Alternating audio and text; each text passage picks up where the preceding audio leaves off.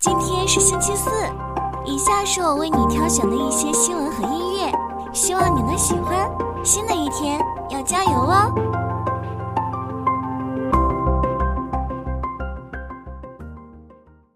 当前中国移动的话音短信业务营收占比已从一零年前的百分之七十七降至现在的百分之八点八，同时，中国移动数字化转型收入占比已经提升至百分之二十九点四。中国移动通信集团有限公司党组书记、董事长杨杰在二零二三中国移动全球合作伙伴大会主论坛上透露，中国移动预计公司二零二三年收入规模将突破万亿元。此外，杨杰指出，当前中国移动的话音短信业务营收占比已从一零年前的百分之七十七降至现在的百分之八点八，同时，中国移动数字化转型收入占比已经提升至百分之二十九点四。中国移动二零二二年年报数据显示，二零二二年中国移动全年营运收入为人民币九千三百七十三亿元，同比增长百分之十点五。其中，通信服务收入达到人民币八千一百二十一亿元，同比增长百分之八点一。得益于五 G 应用、移动云、数字内容、智慧家庭等业务的快速拓展，数字化转型收入为两千零七十六亿元，同比增长百分之三十点三。按照杨杰的预计，中国移动的运营总收入将在二零二三年底首次突破万亿。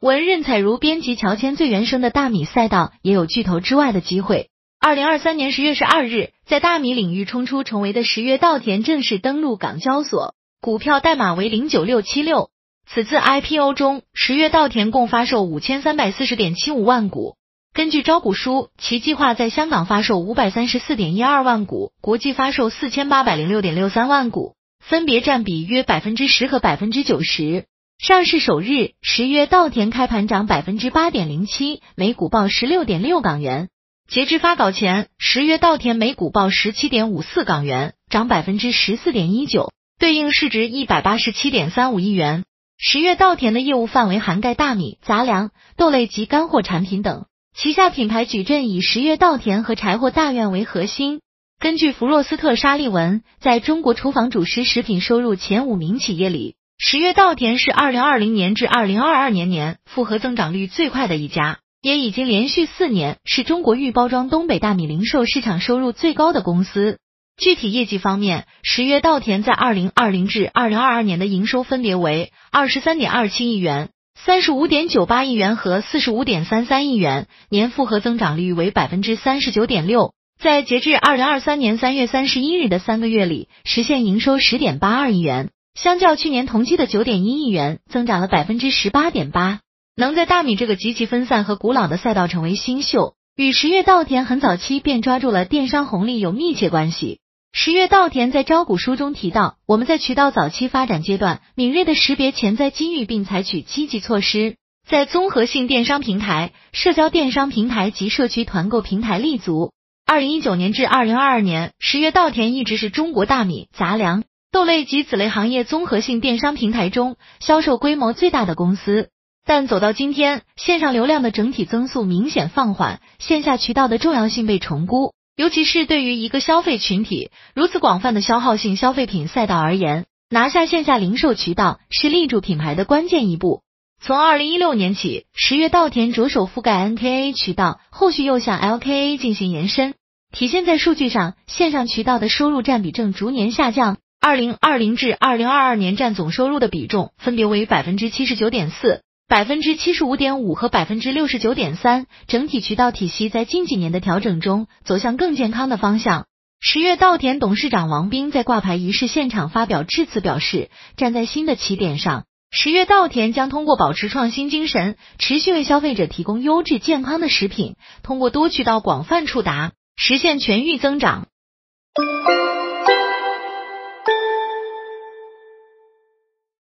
据日本每日新闻十月十一日报道，日本北海道札幌市当天正式宣布放弃申办二零三零年冬季奥运会的计划。札幌本来是二零三零年冬奥会最热门的申办城市，但受东京奥运会腐败案影响，札幌市长秋元克广去年底叫停了札幌的推广活动。不过他当时也承诺，札幌不会退出申办。一九七二年，札幌成为第一个举办冬奥会的亚洲城市。在今年三月底的一次视频会议上，国际奥委会奥运会部执行主任克里斯托弗·杜比拒绝透露申办二零三零年冬奥会的城市名称，但他表示，与国际奥委会就申办进行秘密协商的城市数目超过了此前透露的六个。国际奥委会原计划在今年投票选出二零三零年冬奥会的举办城市，但去年十二月六日突然宣布投票将推迟举行。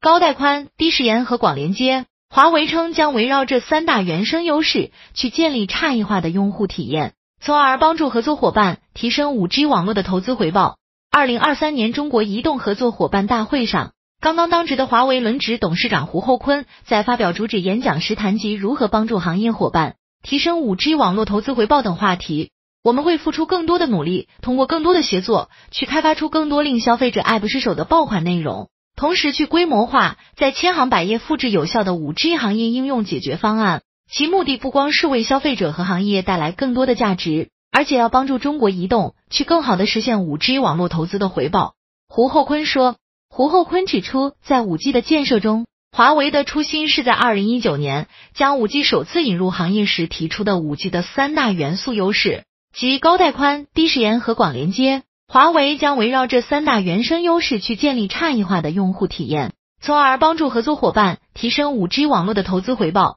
运营商当前的五 G 基础设施建设已经迈过了高峰期，逐步进入盈利阶段。中国移动在全球合作伙伴大会上公布的数据显示，当前中国移动共拥有超过一百八十九万座五 G 基站。而除了帮助行业合作伙伴追逐五 G 网络投资的回报之外，华为近期也正着力聚焦五 G 杠 A 技术的验证和商业模式的探索。继本月十日在第十四届全球移动宽带论坛上点名五 G 杠 A G 技术后，胡厚昆再在二零二三年中国移动合作伙伴大会上提及五 G 杠 A。五 G 杠 A 被普遍认为是从五 G 向六 G 过渡的必要技术，而作为国内市场中率先完成相关关键技术验证的企业。华为当前正处于五 G 杠 A 产品和解决方案供应链的核心地位。胡厚昆在全球移动宽带论坛上点名五 G 杠 A 技术时就表示，华为和业界正努力将五 G 杠 A 带进现实。除了呼吁行业合作伙伴的加入之外，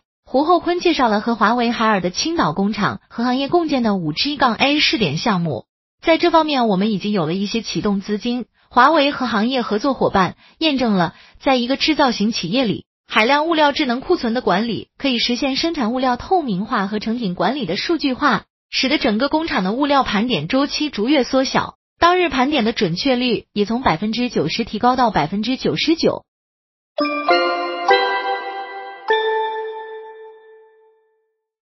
机构指出，汇金公司此次增持四大型，一方面考虑在近期 A 股整体量价表现低迷背景下。稳定投资者信心，带动更多增量资金入场。十月十二日，受利好消息刺激，银行板块涨幅居前。截至发稿，瑞丰银行涨超百分之四，此前一度涨停；兰州银行、中信银行涨超百分之三，渝农商行、紫金银行、厦门银行等多股涨超百分之二。消息上，汇金公司出手增持四大型。十月十一日晚间，工商银行、农业银行、中国银行、建设银行集体公告。汇金公司拟在未来六个月内以自身名义继续在二级市场增持四大型股份。华泰证券表示，此次中央汇金公司集体增持四大型，被市场视为重要政策信号，有望提振银行板块整体行情。历次中央汇金增持后，银行指数一至三月内有望回升，并跑赢市场整体表现。二零零八至二零一五年的六轮增持后，银行指数出现不同程度回升。二零零八年、二零零九年，中央汇金公司增持大型后，银行指数于次日分别上涨百分之十三、百分之五。二零一一年至二零一五年的四轮增持后，银行指数亦在三个月内反弹，且相较大盘跑出超额收益行情。配置上，中信证券研报指出，汇金公司此次增持四大型，一方面考虑在近期 A 股整体量价表现低迷背景下，稳定投资者信心，带动更多增量资金入场。另一方面，银行投资的不利因素逐步落地，优质银行步入配置渐进期。板块投资而言，下阶段关注重点是地产信用风险缓释和城投化债模式落地等。个股方面推荐：一、业绩增长和估值位置带来的投资回报明确；主要包括未来三年业绩增速确定性强、估值回落至低位的机构重仓银行；二、个体进入资产质量拐点周期的估值修复；三、受益于资本市场政策的大型银行。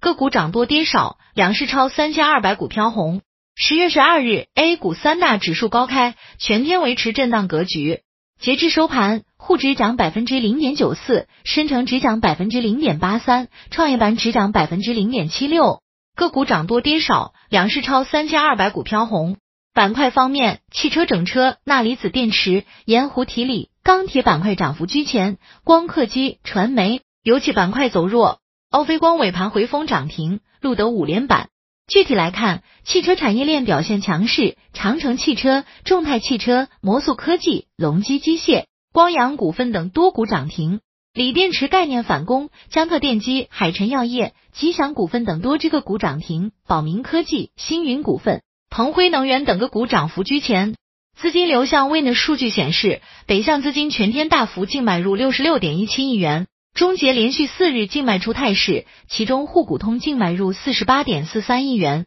深股通净买入十七点七四亿元。主力资金尾盘持续净流入电子、电力设备、有色金属等板块，净流出传媒、计算机、国防军工等板块。具体到个股来看，欧菲光、四川长虹、安一股份或净流入三十八点二五亿元、十六点七七亿元、八点五四亿元。净流出方面，科大讯飞、华丽创通。浪潮信息分别遭抛售六点七六亿元、六点四九亿元、四点七四亿元。机构观点：国盛证券近日两市成交额已逐步放大，增量资金入场，市场风格即将面临切换，赚钱效应有所修复。中央会金增持国有四大行，重磅资金入市信号意义更为强烈，因此对于当前市场更应该坚定信心，底部构建或已接近尾声，向上拐点渐进。东吴证券市场仍处于震荡筑底阶段，板块轮动现象较为明显，热点持续性不强。但是放眼中长期看，随着各项逆周期调节政策措施落地，